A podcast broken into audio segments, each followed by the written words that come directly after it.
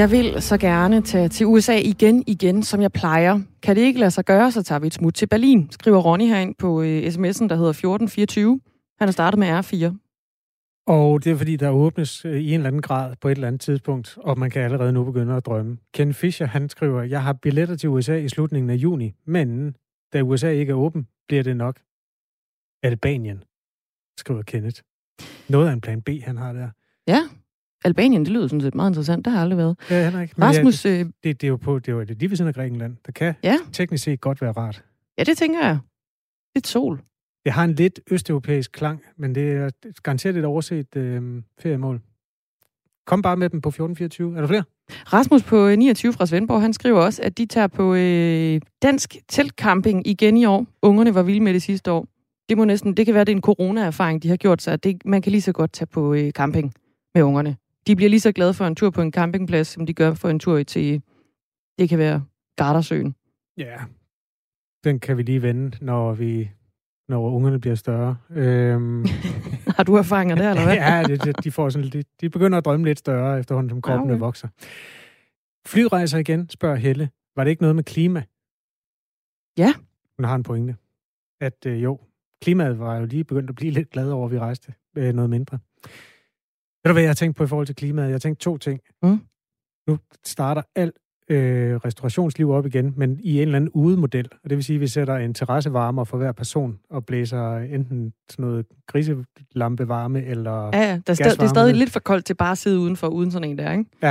Så alt, hvad vi har tjent op klimamæssigt, det bliver skudt af på 14 dage nu her lige om lidt, når restauranterne de genåbner. Mia Øh. skriver også herind, jeg vil så gerne til Kreta, men sommer i DK. I forhold til klimaregnskabet har jeg faktisk fundet en artikel, vi skal snakke om senere, men det bliver ikke lige nu. Øhm, det viser sig, at vi er nogle værre klimasvin, eller os, der har vores eget sted at bo, som ikke deler det med nogen. Men øhm, det kan vi lige komme tilbage til. Jeg, Klokken und, den- jeg undskylder til klimaet. Gør det. 807. De øh, amerikanske soldater skal senest den 11. september i år, altså på 20-årsdagen for angrebet i USA, hvor tvillingetårnene de væltede, der skal de være ude af Afghanistan. Det understregede USA's præsident Joe Biden i aftes. Og også Danmark vil altså foretage en gradvis militær tilbagetrækning fra Afghanistan i fællesskab med NATO og USA, sådan sagde udenrigsminister Jeppe Kofod efter et øh, møde i Udenrigspolitisk Nævn i aftes. Nu øh, er vi et sted, hvor vi gradvist skal foretage den militære tilbagetrækning i fællesskab i NATO-alliancen med amerikanerne. Øhm, og vi er et sted, hvor vi vil gøre det her i, øh, i den kommende tid frem mod 11. september i år. Danmark har ydet en kæmpe indsats i den her forbindelse her. Danske soldater, danske civiludsendte har, har ydet en kæmpe indsats, og nogle har betalt den højeste pris, for at vi andre kan have vores frihed. Ja, der er altså nogen, der har betalt den øh, højeste pris for, at vi andre kan have vores øh, sikkerhed, lød det her fra øh, udenrigsminister Jeppe Kofod. Og så vil jeg gerne byde velkommen til dig, Anders. Godmorgen. Godmorgen. Du er øh, major, og så har du været udsendt i øh, Afghanistan både i 2008 og i 2013. Og vi kalder dig altså her bare ved dit øh, fornavn af hensyn til din nuværende jobfunktion, Anders. Hvad var det for et land, du kom ned til i første omgang der i 2008? Jamen, I 2008, da vi lander i Helmand-provinsen, der øh, har vores foregående hold, hold 5, øh, ydet en, en stor indsats med at få skubbet øh, Taliban-bevægelsen væk fra det, vi betegner som det økonomiske centrum i øh, Helmand-provinsen, nemlig Gerisk. Øh, og, og vi skulle så ind og ligge i en øh, patruljelinje øh, nord for byen, og derfra sikre, at øh, Talibans indflydelse ind i byen, ind på markedet, ind på det lokale, øh, blev minimeret. Vi kunne ikke undgå det, fordi vi kunne ikke være alle steder hele tiden. Øh, men på den måde kunne vi skabe en, en relativ sikkerhed inde i det økonomiske centrum, så de lokale kunne få gang i øh, økonomien igen. Øh, små butikker, de kunne sælge de varer, de nu havde ude fra markerne, trække dem ind til, øh, til byen og få solgt dem, øh, og derved genererede de jo så en økonomi, som så kunne bruges videre frem, øh, således at deres velstand kunne øges. Øh, Derudover havde vi selvfølgelig en masse øh, udviklingsprojekter, øh, og, og- og noget så simpelt som at, at etablere en brønd, så, så små landsbyer kunne få vand, var jo en, en del af udviklingsprojekterne. Øh, og, og det krævede simpelthen, at øh, der var en militær tilstedeværelse, således at vi kunne holde Taliban, som ikke var interesseret i vores tilstedeværelse, øh, og gjorde alt, hvad de kunne for at intimidere de lokale, øh, dem kunne vi så holde væk øh, via øh, en, en, en fysisk tilstedeværelse øh, lidt nord for, for byen. Mm. Så, så ret beset, det jeg oplever, det er, at jeg oplever en by, der er i vækst. Øh, og det var meget, meget positivt. Øh, det var ikke det, jeg troede, da jeg tog, tog hjem fra Danmark. Og du kom så tilbage igen øh, fem år senere i 2013. Hvad var forandret der? Altså, der, der, der kunne man se, at den økonomiske vækst havde slået ind, øh, og, og undervejs mellem 2009, da jeg tager hjem, og så til 2013, der skifter den britiske ledede øh, opgave, eller britisk ledede styrke, de skifter fokus, således at de prøver at lukke et hul mellem den øh, økonomiske by Geresk og det øh, politiske hovedkvarter nede i Laskagar, øh, således at det er sikkert at rejse mellem de to byer. Øh, det jeg oplever, da jeg kommer ned i 2013, det er, det er altså et land i, i, i fremgang. Det er et land, hvor, hvor, hvor man øh, har, har formået at skabe den sikkerhed for befolkningen, der gør, at de, de frit, relativt frit og trygt kan, kan flytte varer øh, mellem økonomisk og politisk centrum, og på den måde øh, skabe en yderligere vækst. Og så oplever jeg et land, der på mange områder, ikke på mange, men på et enkelt område, er markant længere frem end Danmark. Øh, jeg var inde og besøge nede i Laskagar et øh, telekom øh, hovedkvarter, kan man kalde det, for deres øh, 3G-netværk, og, og det var ligesom at træde ind i Dansk Hospital, øh, hvide klinker, rent, øh, server og teknik, og, og jeg skal være en påstand, at i 2013, der var der bedre 3G-dækning i Helmand-provincen, end der var i Danmark. Vi skal lige høre et uh, pip fra uh, Peter Vigo. Han uh, er fra han er lektor på Forsvarsakademiet, og vi talte altså med ham i går, hvor han sagde sådan her. De har mere infrastruktur, de har lavere børnedødelighed, der er sket en række tiltag, og der er også sket nogle ting på øh, med hensyn til kvinderettigheder. Som jeg, jeg, jeg synes, det er meget svært at se Taliban helt rulle tilbage igen. Med mindre Taliban rent faktisk er i stand til at generobre kontrollen over hele øh, Afghanistan. Og det, det, det synes ikke øh, sandsynligt lige på kort sigt, fordi selvom amerikanerne trækker deres soldater ud, så vil de stadigvæk fastholde en kapacitet, der kan bekæmpe terrorisme. Og så må man se, om det er nok til, at det kan fremtvinge en forhandlingsløsning imellem Taliban øh, og, og regeringen i Kabul. Men i, i værste fald kan det jo betyde, at, at det hele ramler, og, og at vi får en, en grim borgerkrig der, dernede igen. Det, det kan ikke udelukkes. Var det for at beskytte hans identitet, at du ikke brugte hans efternavn Jacobsen, Peter Vigo? Ja, nej, det var det ikke. okay. det var en smutter. Hele Danmark ved, hvem han er efterhånden. Peter Viggo Jacobsen, han øh, siger altså, at det går bedre, og, øh, og det vil være svært at se Taliban ændre på de her øh, forbedringer, der er sket, med mindre de er i stand til at generobre hele øh, kontrollen over Afghanistan. Hvilke fremskridt øh, så du, Anders, vores militære tilstedeværelse bidrager med i Afghanistan? Men i og med, at vi kunne holde øh, Taliban væk fra, fra de større byområder, og derved skabe ro til, at for eksempel pigerne kunne komme i skole, og øh, på den måde øh, få dem indlemmet i, i det afghanske samfund igen. Jamen, og jeg er fuldstændig enig med Peter Vigo. Øh, der er de der tiltag rundt omkring os med, med, med tilstedeværelsen efter, vi har trukket os ud af Helmand, og rådgivning og, og nation building og, og governance. Altså, det, det skulle måske have været iværksat noget tidligere, det skal jeg ikke gøre mig klog på, men, men, men jeg kunne bare mærke, at der var en anden stemning, og, og, og øh, det jeg oplevede fra de lokale, da jeg var der, det var altså en, en, en ikke en modvilje, men tværtimod en, en, en glæde over, at vi var der, og vi havde muligheder for at i mangel af, af egne hospitalsvæsener, altså afghansk egne hospitalsvæsener, så havde vi klinikker i vores lejre, hvor de kunne komme. Der var undervisning for kvinder i alt fra, øh, hvordan øh, foregår en, en cyklus, og hvordan øh, kommer man igennem livet som kvinde. Hvad skal man være opmærksom på, når man øh, skal være mor første gang? Øh, altså, det, det var helt ned på det niveau, og, og det var jo en fantastisk, det var en fornøjelse at se hvordan øh, de kom ind i lejren og modtog den her undervisning, og, og, og vi også kunne tage ud i byen, øh, Gerisk, og gennemføre øh, tilsvarende øh, undervisning af, af, af de unge øh, øh, kvinder, og, og til dels også ældre kvinder, fordi de ældre kvinder tog jo ansvar, og, og var jo en del af det her. Det var ikke bare noget, vi påduttet, men, men det var et samarbejde mellem lokale afghanske myndigheder og, og, og de danske soldater og den danske bataljon. Øh, og på den måde så oplevede man jo en opblomstring. Og øh, jeg kan være, jeg kan være lidt bekymret for, at øh, hvis Taliban kommer tilbage, at, at man, man starter med at, at, at fjerne øh, øh, kvinderettighederne, fordi kvinder er bare en, en, en hjørnesten og en kæmpe nøgle til, at det her det ligesom øh, kan bære frugt, og, og også på den lange bane. Øh, og, og meget interessant indlæg med Simijan i går, der havde talt med en, med en Taliban-mand efter et af topmøderne, øh, hvor, hvor han lød i hvert fald ikke tilbage, at øh, kvinderne de kunne forvente de rettigheder, de, de havde nu, var i hvert fald mit indtryk af det, Simijan rapporterede fra, øh, på TV2 News. Og fremtiden, øh, den kan altså også øh, være usikker, lyder det fra Peter Viggo Jacobsen, og i værste fald, så kan vi få en, øh, jamen en borgerkrig dernede igen. Hvor usikker vurderer du fremtiden i Afghanistan, altså uden en militær indsats?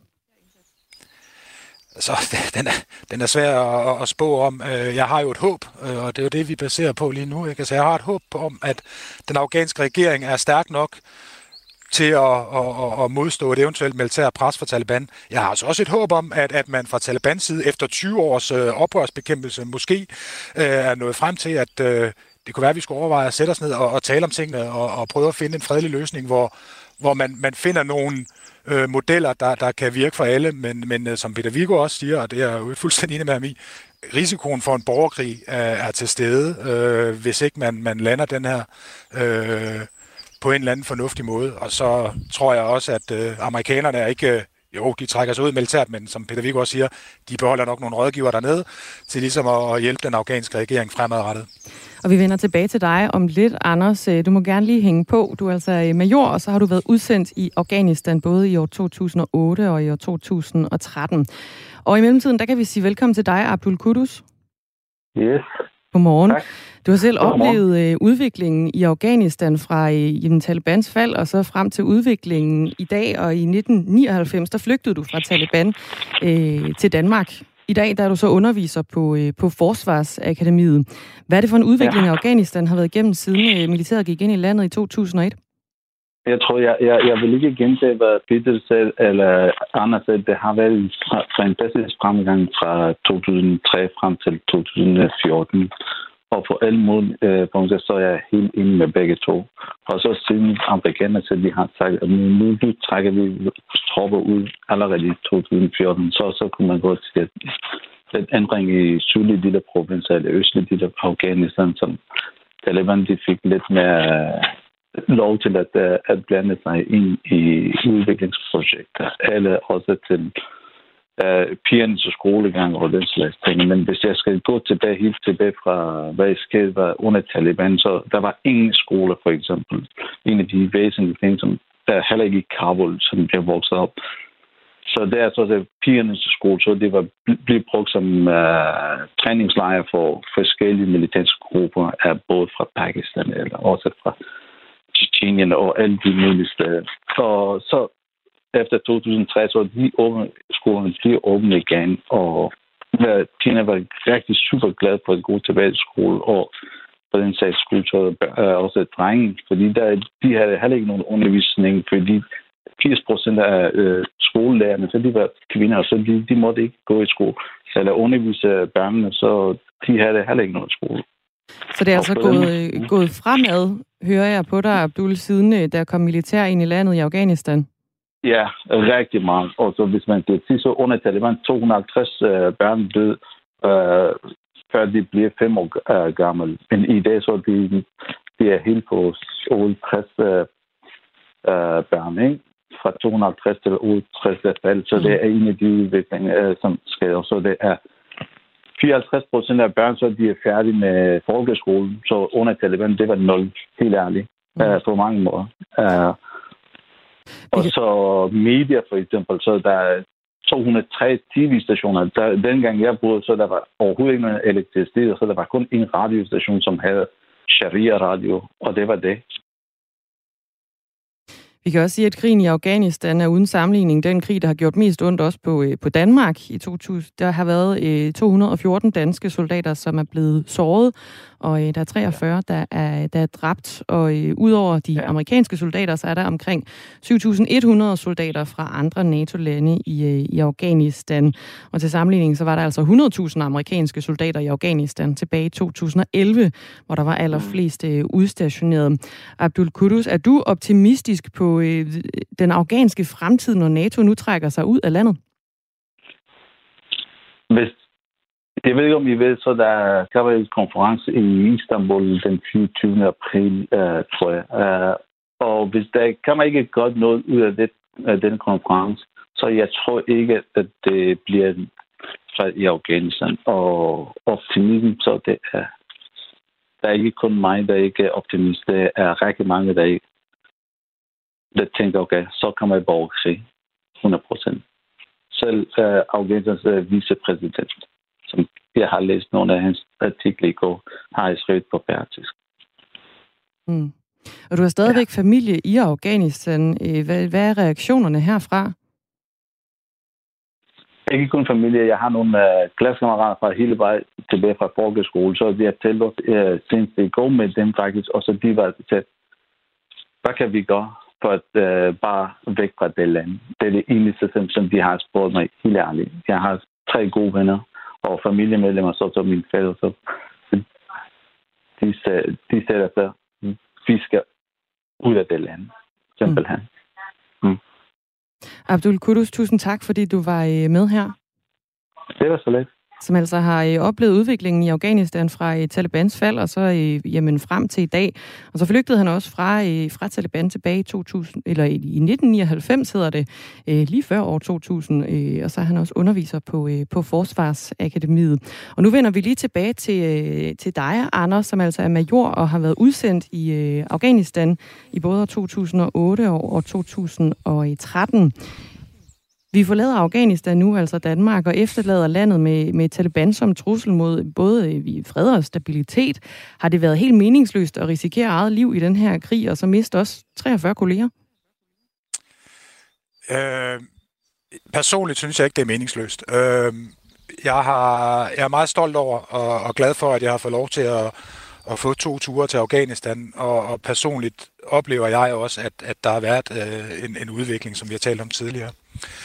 Øh, der er ikke nogen tvivl om, at øh, når man som soldat øh, beslutter sig for at, at, at tage til Afghanistan, så er man også bevidst om de farer, øh, det indbefatter, og herunder også, at, øh, at der er en risiko for, at man, man, man kan blive slået ihjel. Øh, det ligger ligesom øh, til erhvervet med at være soldat. Øh, øh meningsløst. Jeg er ked af, at vi har mistet 43 soldater, og, og, og, og, hver gang øh, vi taler om det, så, så tænker jeg altid på de pårørende, for hvem det måske, altså for hvem det er endnu mere meningsløst, øh, at de sidder tilbage nu, øh, uden øh, en, en mand, en, en datter, en kæreste, en, en kone, en søn. Øh, øh, personligt, så og det er lidt hårdt, men, men det er jo prisen ved at, at, at, at tage soldater ud øh, af Danmark. Øh, og mm. ja, altså det, når man, når, når man tænker over det, så, så bliver jeg, jeg bliver meget berørt af det, øh, især på de pårørendes vegne, som nu skal, skal leve et liv fremadrettet uden øh, deres kære. Øh, som professionel soldat, øh, så, så er det en del af, af jobbeskrivelsen og, og den fare, der er ved øh, at tage en uniform på øh, hver dag. Øh, og ligesom øh, med åbne øjne gå, gå ind i den opgave, som politikerne sætter os til at løse. Mm. Anders, tusind tak, fordi du øh, var med her til morgen. Det var så lidt. God dag. God dag. Major ja, i øh, forsvaret, altså, øh, som har været udsendt i Afghanistan af to omgange, både i år 2008 og i år 2013. Der blev sagt undervejs, at øh, krigen i Afghanistan er den krig, der har gjort mest ondt på Danmark, øh, og den har gjort virkelig ondt. Men der er en lytter, der lige minder om, at der har været nogle andre historiske krige, der også har gjort rigtig ondt. Øh, det er vi enige om. Ja. Så lad os sige, i nyere tid. 824. Nu skal vi vende os mod USA og retssagen om George Floyds død. Øhm, I den retssag, der kunne den anklagede for drabet tidligere betjent Derek Chauvin i går dansk tid indkalde sit første vidne. Den tidligere overlæge David Fowler var indkaldt som vidne, og stik imod de tidligere medicinske eksperter, der har vurderet sagen, så mener Fowler faktisk ikke, at George Floyd døde af iltmangel. Altså, I can't breathe-sagen handler til synligheden slet ikke om iltmangel. I hvert fald ikke, øh, hvis det står til det her vidne. Øh, dens retssag følger også med stor interesse Asser H. Thomsen, der er retsmediciner her i Danmark ved Aarhus Universitet og forsker blandt andet i drab. Godmorgen. Godmorgen. Når du lægger, øh, lægger, kigger på den aktuelle sag, hvad lægger du så mærke til? Øh, jeg vil lige først lige sige, at jeg kender det kun fra at have fulgt med i øh, de udsendelser, der kommer på retssagen. Så jeg har set nogle vidner udtale sig. Den retsmediciner, der er obduceret, en anden retsmediciner, der har forholdt sig til det, set fra anklagernes synspunkt, og så øh, det i går øh, med, med ham, øh, Dr. Fowler, som jo er en øh, meget anerkendt retsmediciner og tidligere chef for øh, instituttet i Baltimore. Så det, øh, det er ikke ja. hvem som helst, der udtaler sig. Hvad lægger du mærke til i hans udsagn? Øh, jamen egentlig, øh, altså når man lige dykker ned i det, så siger han jo øh, overordnet set noget af det samme som de andre. Altså det vi går på, det er, at vi har nogle videooptagelser af, at det her det er sket. Øh, og de bliver også vist i retten. Der kan man se, at der sidder nogle politifolk om på ham her, der er noget tumult, og de sidder rigtig, rigtig længe. Det er sådan den ene del. Så er der obduktionsfundene. Man har fundet noget ved obduktionen. Man har ikke fundet tegn på øh, øh skader i nakken, der hvor der har øh, øjensynligt været knæ, og oppe øh, på ryggen, hvor der har været knæ. Derfor har knæet jo været der alligevel, men der er ikke fundet nogen direkte skader fra det. Der er ikke fundet de klassiske kvælningstegn, som heller ikke behøver at være der. Øh, men så er der fundet en, en masse andre ting. Der er fundet et øh, forstørret hjerte, øh, antageligt øh, som følge af, at han har haft øh, forhøjet blodtryk ham her. Det i sig selv vil godt være noget, man kunne dø af, hvis man lå hjemme i sin seng. Så har han overforkalkning i hjertets kranspulsårer. Øh, det er de pulsårer, der øh, giver øh, blodet til hjertet. Det er der, når man har en blodprop i hjertet, så er de stoppet til. Han har forsnævringer af de kar, så det er ikke en blodprop, men de er forsnævret, og de er forsnævret i ret betydeligt omfang, øh, mindst to steder. Det i sig selv ville også være noget, han kunne dø af, hvis han lå derhjemme i sengen. Øh, han lå ikke hjemme i sengen. Han øh, døde i forbindelse med, at der var nogen, der sad ovenpå ham. Så det, det hele egentlig går ud på, det er, hvad er hvad her? Er han død af det ene eller det andet, eller en kombination, og hvilken kombination? Og ham, der så vidnede i går, han øh, trak øh, øh, det med hjertet frem som noget meget væsentligt, og øh, det, at der var stoffer i ham. Øh, der var noget, et, et opioid, sådan et morfinlignende stof, der hedder fentanyl, og så var der metamfetamin i ham. Det trak han voldsomt op øh, i går. Men, men det er en vurderingssag, vil jeg sige. Ja. Øhm, altså George Floyd døde, det har de fleste nok i erindring, i maj sidste år under den her anholdelse. Ifølge den medicinske ekspert David Fowler, så døde han af en hjertesygdom. Øh, og det er jo så det, der, hvad skal man sige, i hvert fald trækker overskrifter i dag, at manden, der sagde, I can't breathe, han er ikke døde af iltmangel. Øhm, det er også kommet frem som en del af sagen, at man ved obduktionen fandt noget, der hedder udstødningsgasser i hans lunger, men man har ikke fundet udstødningsgasser ja, i jeg, jeg, ved ikke, jeg ved ikke, hvor det kommer fra. Jeg så godt, det resumerer det. Det bemærker jeg ikke, de sagde noget om i går. Han, okay. han, han siger, ham her, der vidner i går, han siger, at, øh, at det kunne også være kolilteforgiftning, altså for udstødningsgas, i og med, at han ligger lige ved siden af et udstødningsrør. Der er ikke målt kolilte, der er ikke målt kolilte på den øh, bil. Øh, øh, så vidt jeg orienteret har man ikke målt, om den overhovedet laver kolilte, den her bil. Så noget, han smider frem som noget, man ikke har undersøgt. Så det, jeg vil er forkert at sige, at der er fundet udstødningsgasser i ham. Okay, det er godt, du retter det. Øhm, jeg har bare set øh, overskriften og prøvet at drage det ind her. Med din fagviden, alt det, der bliver bragt ind lige nu, er du i tvivl om, hvad George Floyd egentlig døde af? Øh, ja, men jeg, jeg har jo kun set det her, i, i øh, der har været øh, for retssat. Jeg kender ikke alle sagens øh, omstændigheder, men ud fra det, jeg har set, så synes jeg, det giver mening ham, der har lavet obduktionen, det han siger. Jeg synes egentlig, han er den mest balancerede og nuancerede. Han siger, at, øh, at George Floyd øh, dør som følge af den her tilbageholdelse, fastholdelse og, og et tryk mod halsen hos en person med fortykket hjerte og øh, kranspulsoverforkalkning og de her stoffer i blodet. Så sådan en samlet vurdering, men hvor han siger, at hovedparten er, er, er formentlig det, at han er blevet fastholdt. Og det synes jeg, øh, altså, jeg synes, hans argumenter var, var gode for det, synes jeg.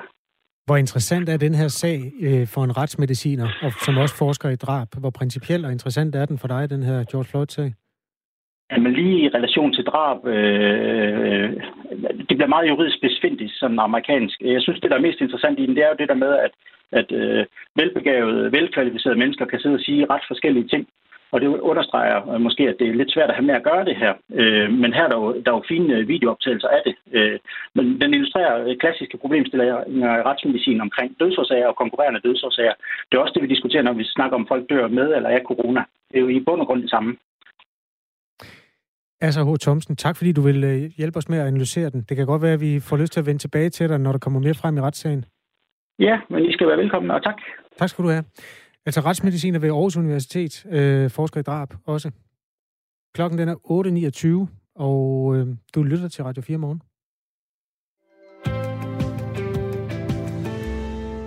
Jeg kan måske lige rydde op i sms'en. Jeg skal ikke prøve det. Claus skal ud og køre med campingvogn. Det er i relation til, at der kan blive åbnet for udlandsrejser igen. Og han skriver, om Gud vil gå turen til Gardasøen med campingvogn. Forhåbentlig vil mange blive hjemme også i år, så der er god plads på den eller, på ellers overfyldte rejsemål. Det vil være en snedig strategi i hvert fald. der er også en, der skriver ind, det er Mariem, der skriver ind, at øh, jeg ser meget frem til at tage til hjemlandet, parentes Senegal, med mine børn efter 11 år, hvor den yngste for første gang skal møde sin mormor. Der er familiebesøg. Radio 4 Morgen har simpelthen øh, slået paraplyen ud og, og tager sådan udlandet under kærlig behandling på mange tænkelige måder. Altså både Taliban i Afghanistan, øh, nu George Floyd-sagen i USA og altså også sommerferie. Det øh, sorg og glæde vandrer til håbe, som der står i salmebøgerne. Og Henrik Møring, han har nyhederne under kærlig behandling. Klokken den er blevet halv ni.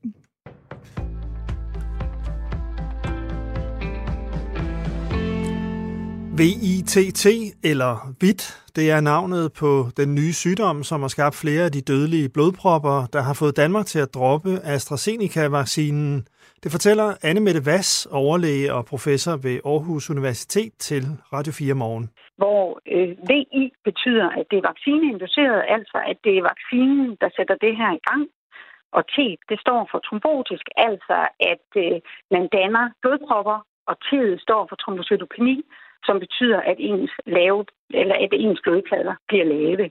Så det er altså det her begreb vidt, som prøver at indramme det kompleks, som jo er et helt nyt sygdomskompleks, vi ser efter vacciner.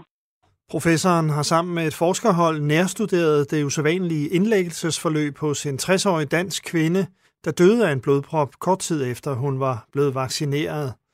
Sygdommen vidt opstår, når vaccineret med AstraZeneca i sjældne tilfælde ikke blot danner antistoffer mod corona, men også danner antistoffer mod blodplader.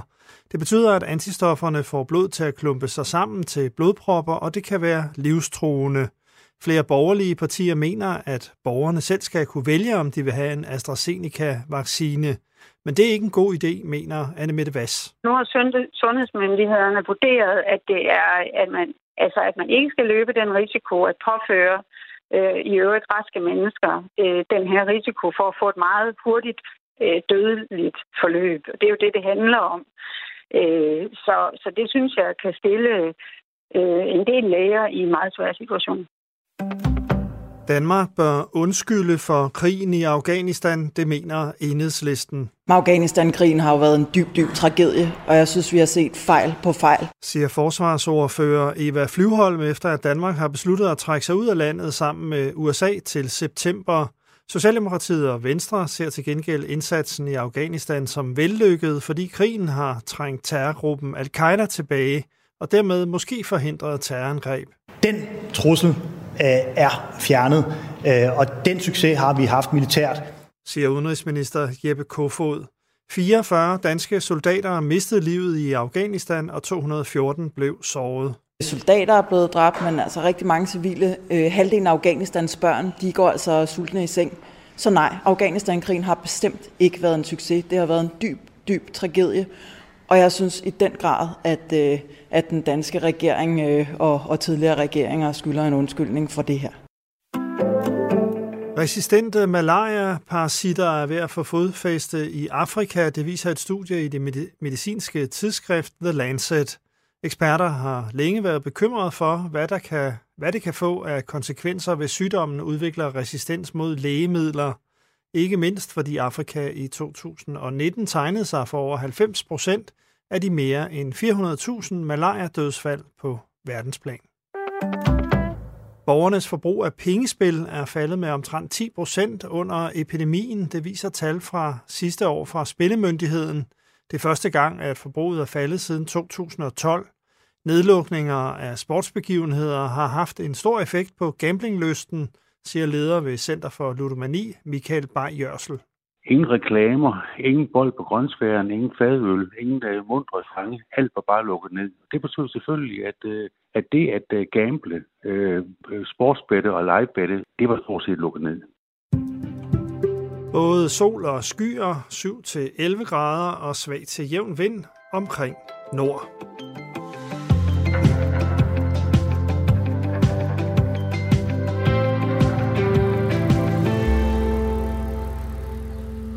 Godmorgen. Godmorgen. Velkommen til Radio 4. Det her det er Radio 4 Morgen, og i studiet sidder Dagmar i Møstergaard og Kasper Harbo. Det er baseret på den helt konkrete kontekst i Danmark. Vi har ikke skrottet AstraZeneca, og vi vil fastholde, at vi på et senere tidspunkt i Danmark, hvis det bliver nødvendigt, vil bruge AstraZeneca. Det her, det var Søren Brostrøm, der trådte op på pressemøde i går, da man øh, offentliggjorde beslutningen om, at øh, man i første omgang dropper AstraZeneca-vaccinen fra øh, vaccinationsprogrammet.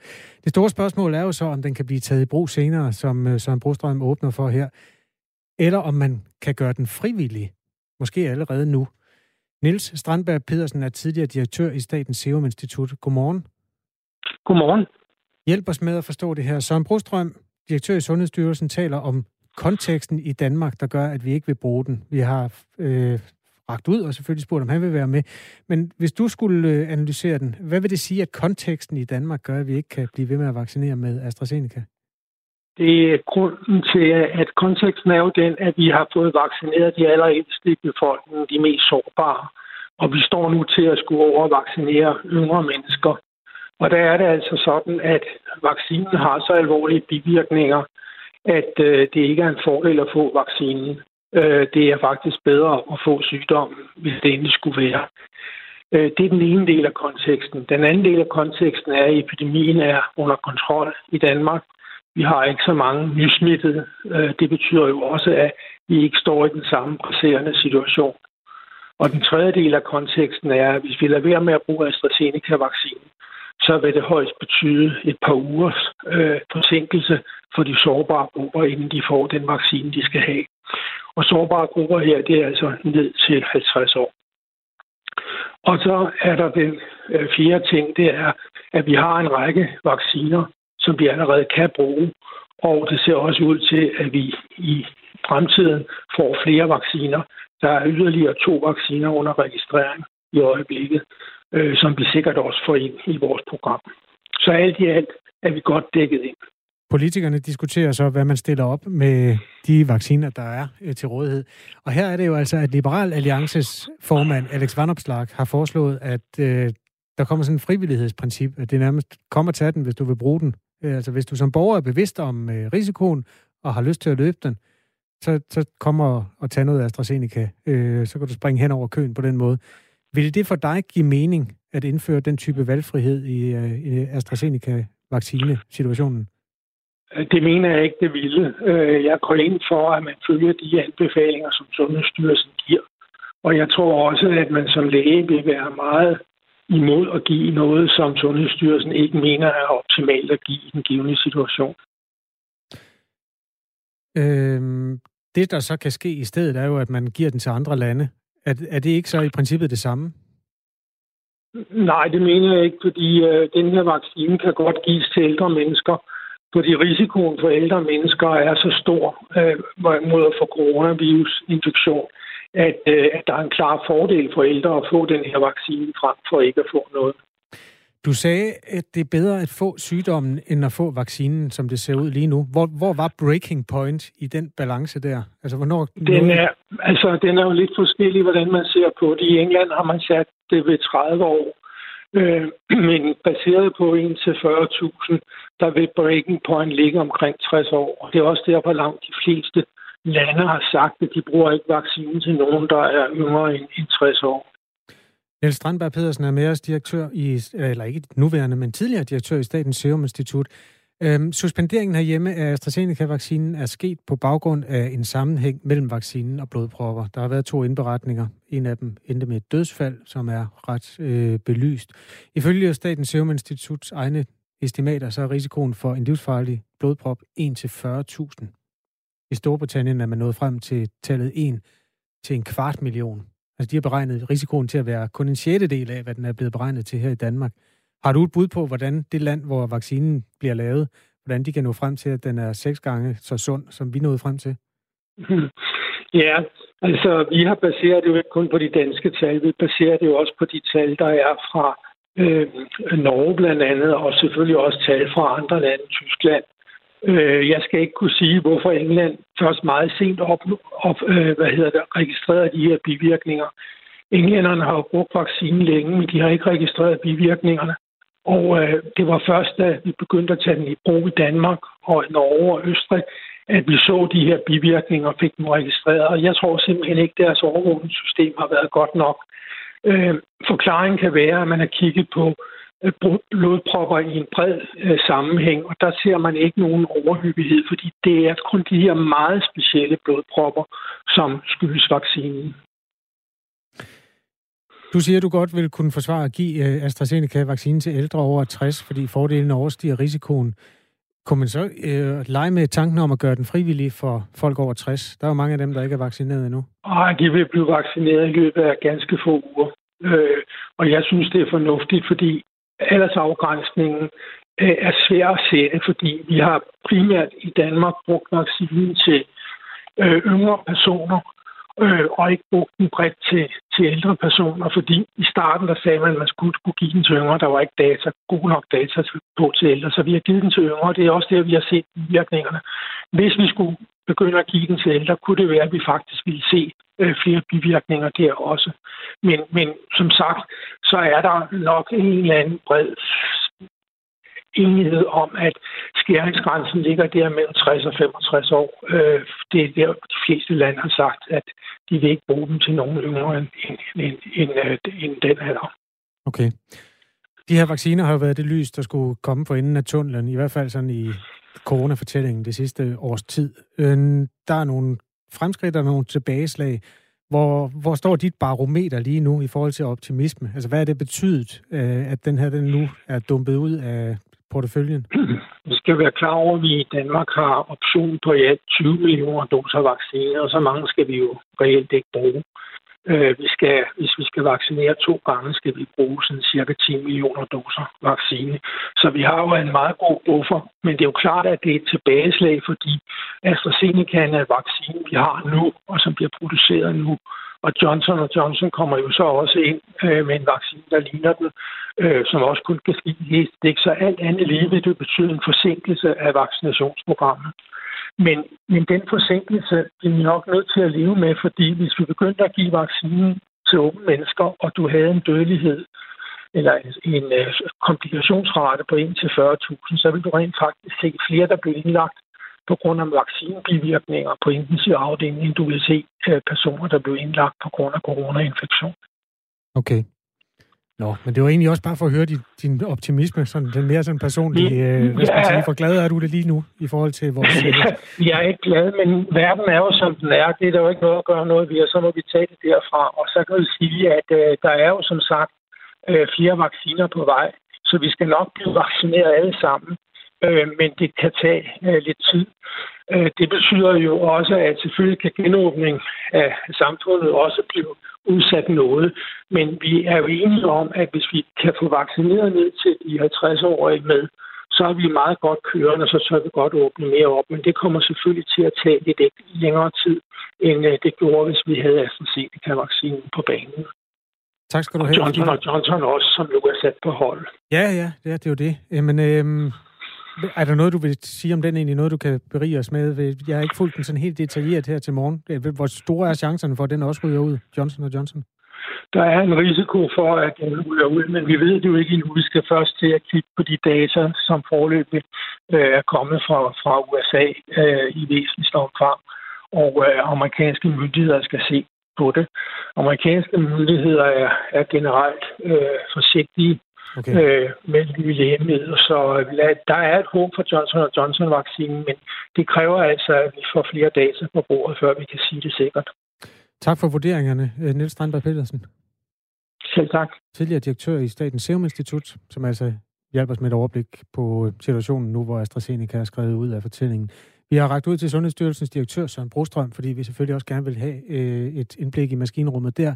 Han har ikke haft tid til at være med, øh, og vi har også fået et øh, nej tak fra Socialdemokratiets øh, siddende sundhedsminister Magnus Heunicke. Men øh, vi bliver ved med at banke på.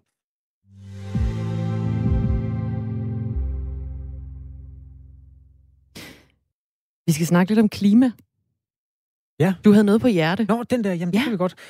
Øhm, det er, sagen er jo den, at vi skal vi er nået frem til, at øh, klimaet er en anelse belastet af vores måde at leve på, og det mest øh, det, hvad skal man sige, det, det mest angribelige er i virkeligheden ikke så meget, at du sætter dig ind i en flyvemaskine, eller at du en gang imellem tænder din terrassevarmer.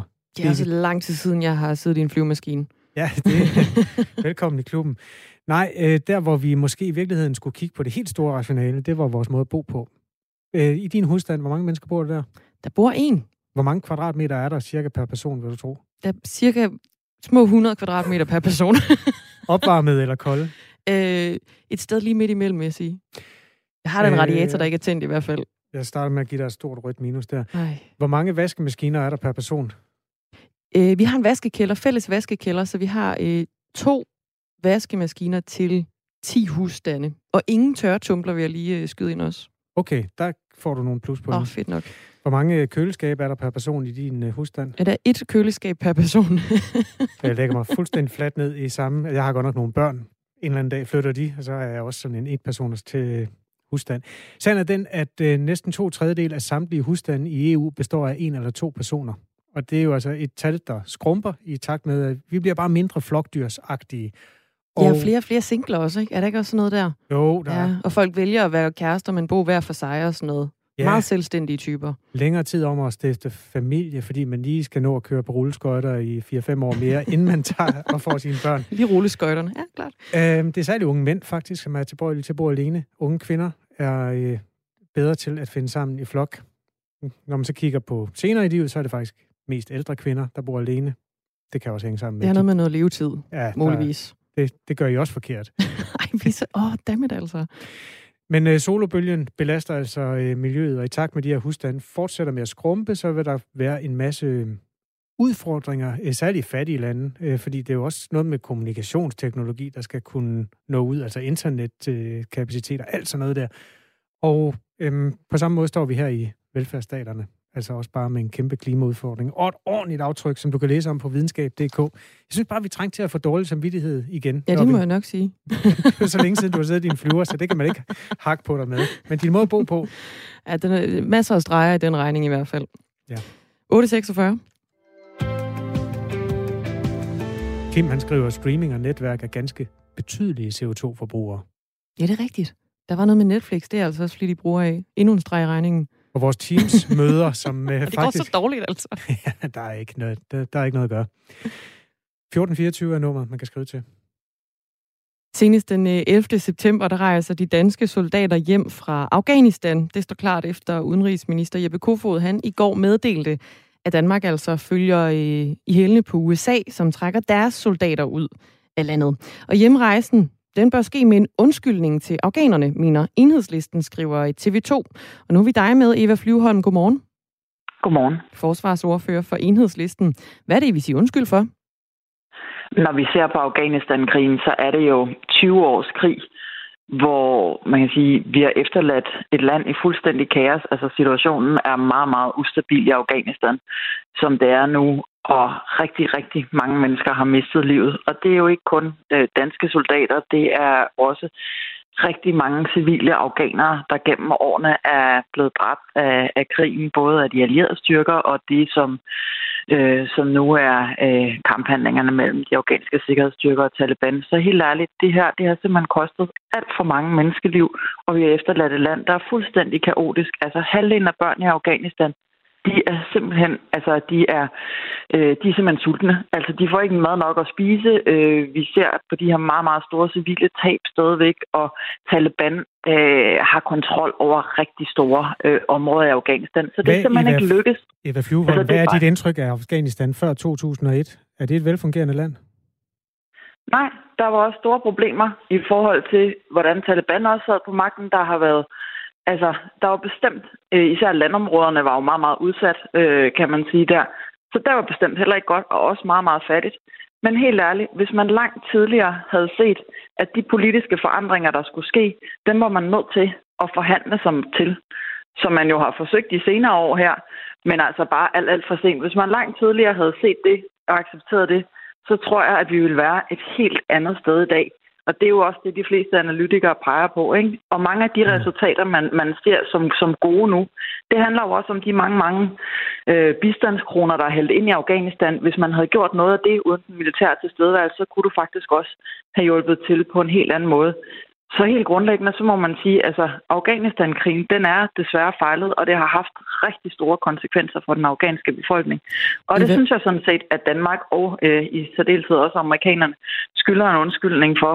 Fordi det er jo ikke, øh, det er ikke for sjov, det her. Det er menneskers liv, der er ødelagt, øh, og kommer til at være det lang, lang tid fremover. Eva Flyvholm, forsvarsordfører for Enhedslisten. Hvad tror du, afghanerne de kan bruge en undskyldning til lige nu, hvis der sidder sultne børn dernede? Hvad hjælper en undskyldning så?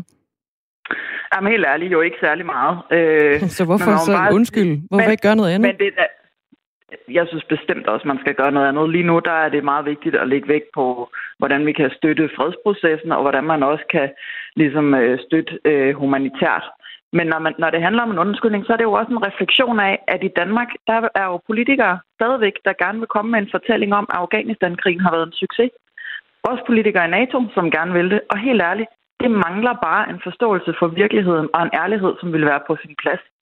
Så Hvordan ville du have forhandlet øhm, Taliban til at trække sig tilbage? Altså hvis nu vi siger, at vi har startet i 2001 med at forhandle om, at vi skal have noget mere demokrati og respekt for kvinders rettigheder og sådan noget. Hvor langt tror du så, vi var nået på de 20 år, hvis det havde været 20 års forhandling?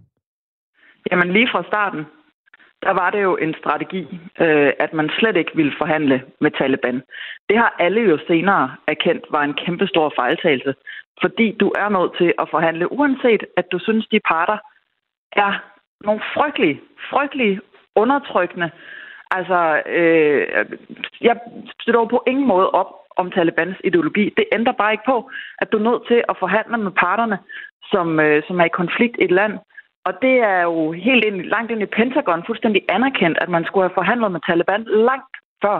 Det kunne have sparet rigtig mange menneskers liv, og det handler jo om, hvad for nogle områder, som man kan sige, som de kunne have kontrol over, og hvad for nogen øh, øh, du kunne have en mere demokratisk og fri udvikling. Og man må bare sige helt ærligt, vi har set lange tidspunkter undervejs i krigen, hvor det, at der har været de udenlandske soldater, især de områder, hvor der er blevet dræbt rigtig mange civile, der har det givet en øget opbakning til Taliban. Vi har simpelthen kunne se en direkte sammenhæng mellem det. Det er amerikanerne også meget bevidste om. De siger det selv, at der, hvor der simpelthen er for mange civile, der er dræbt, der har det øget radikalisering og opbakning til Taliban. Så man er bare nødt til at sige, at den her krig har simpelthen ikke på nogen måde formået at få nedkæmpet øh, Taliban eller skabe demokrati i Afghanistan eller nogle af alle de andre mål, man havde, den har bare efterladt et land i kaos og rigtig, ja, Der har været fremgang på nogle områder, men det kan vi jo vende tilbage til. Eva Flyvholm, vi har fået en, en sms fra, øh, fra Jens, han spørger ind til netop det der. Øh, han spørger, hvordan øh, du tænker, landet ville se ud i dag uden indblanding? Jamen, det er jo altid svært at vide præcis, hvordan historien vil se ud, men rigtig meget tyder på, at man kunne have haft en mere positiv udvikling.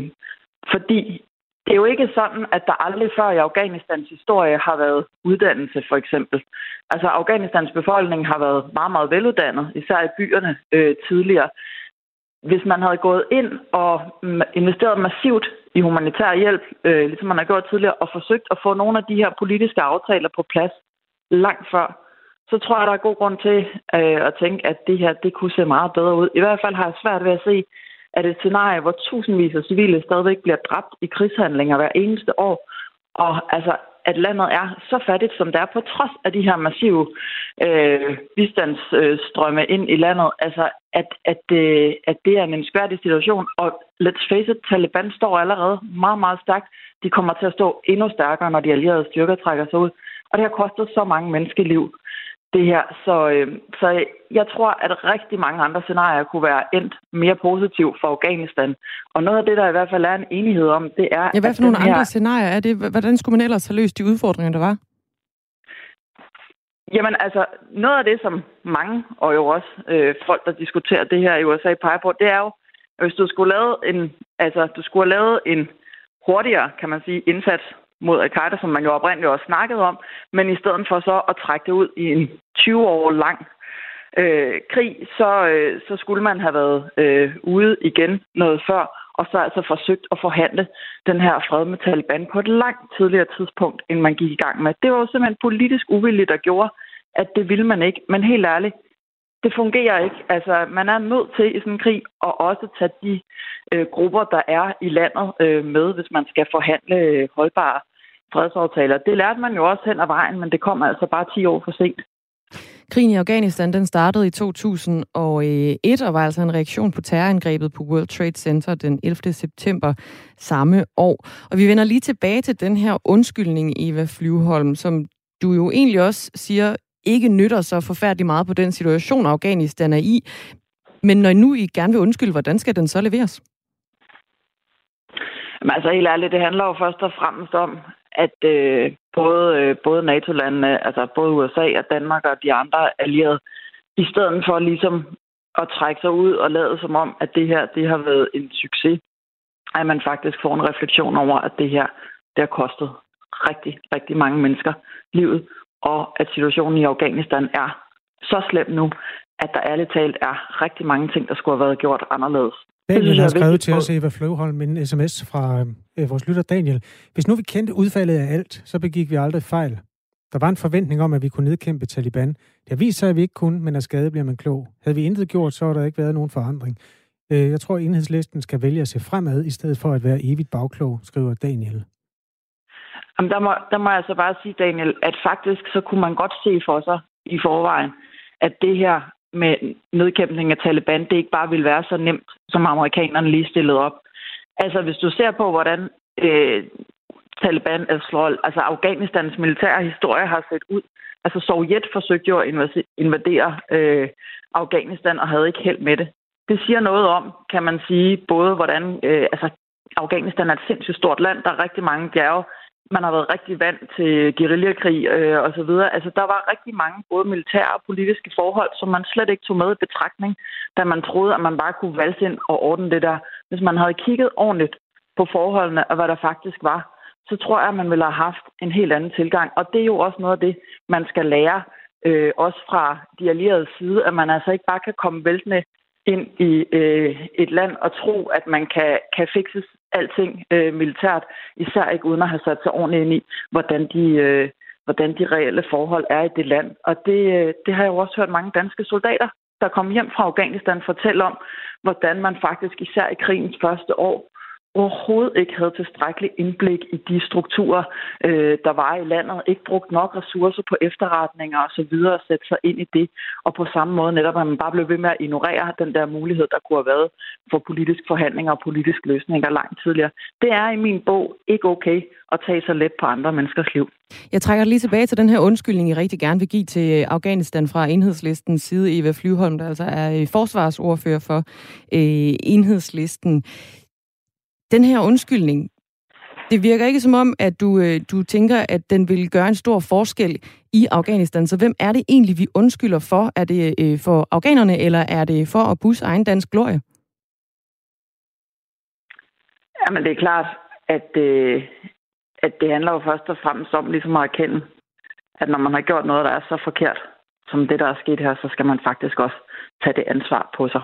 Og det mener jeg selvfølgelig både, man også skal gøre ved netop at gå ind og støtte forhold til fredsforhandlinger og gå ind og støtte humanitært, men helt ærligt, det mindste man kan gøre, det er faktisk også at sige, øh, når man har gjort noget forkert. Og, og her, der må man bare sige, det er ikke end godt, og det er slet ikke end godt for den afghanske befolkning. Og det kan ikke nytte noget, at det eneste, der kommer fra den danske regering, det er tak til de danske soldater, og ikke et ord om, hvad det er, man har efterladt i... Øh, øh, det er fair nok, de siger tak til soldaterne, det er ikke det, men ikke et ord om, hvad man har efterladt i Afghanistan. Det er simpelthen øh, ikke på nogen måde en, øh, en respektfuld tilgang til, til noget, der er så alvorligt, og stadigvæk er så frygtelig en situation i Afghanistan. Så, så det var mest for vores egen skyld, var det det, du sagde? Nej, jeg synes både det er, altså, jeg synes altså, både de det er for. De kan ikke bruge den til noget. så det, men det, du siger, det er, at vi skal bruge den til en, en intern refleksion i Danmark? Jeg synes overordnet set, at det er helt på sin plads, at flere lande fra alliancen, herunder USA og Danmark, i langt højere grad anerkender de store fejl, der er begået i Afghanistan, de store omkostninger, det har haft for den afghanske befolkning. Og jeg tror, at der vil sidde nogle mennesker i Afghanistan og tænke, helt ærligt, det kan vi ikke bruge til en skid nu, hvilket jo også er korrekt, men der vil måske også være andre, som synes, at det faktisk i det mindste er noget, at der er en refleksion over, at man faktisk ser, hvilken svær, svær situation de står i nu. For jeg tror, der er rigtig mange, der sidder med en følelse af, at nå, okay, så var I her lige, øh, da det var belejligt for, for jer, og, og, og nu er man ude, og at der faktisk ikke er en interesse for, hvordan den afghanske befolkning overhovedet har det. Og det, øh, det er jo desværre nok et, et meget rigtigt billede også. Så derfor så synes jeg egentlig, at det vil være, være passende også over for de mennesker at sende et signal om, at vi faktisk er nogen, der godt kan se, at mm. det her det er bestemt ikke gået som det skulle. Eva Flyvholm, tak fordi du var med. Tak. forsvarsordfører for øh, enhedslisten, der altså vil øh, sende en undskyldning til Afghanistan for den danske tilstedeværelse, som vi har været der siden 2001. Ja. 20 år. Lidt af en påstand, at ingen øh, danskere interesserer sig for, hvordan den afghanske befolkning har. Jeg tror, øh, mange soldater har for eksempel været afsted i en rimelig ideologisk øh, målsætning om at gøre deres liv bedre. Øh, vurderingen er selvfølgelig politisk i den sidste ende, og den bliver der givet udtryk for her. Så må man reflektere videre derhjemme. Du kan finde Radio 4 Morgen som podcast i din telefon, eller hvad for et apparat du nu har. Og nu kan du øh, finde øh, Henrik Møring. Han har nemlig nyhederne klar.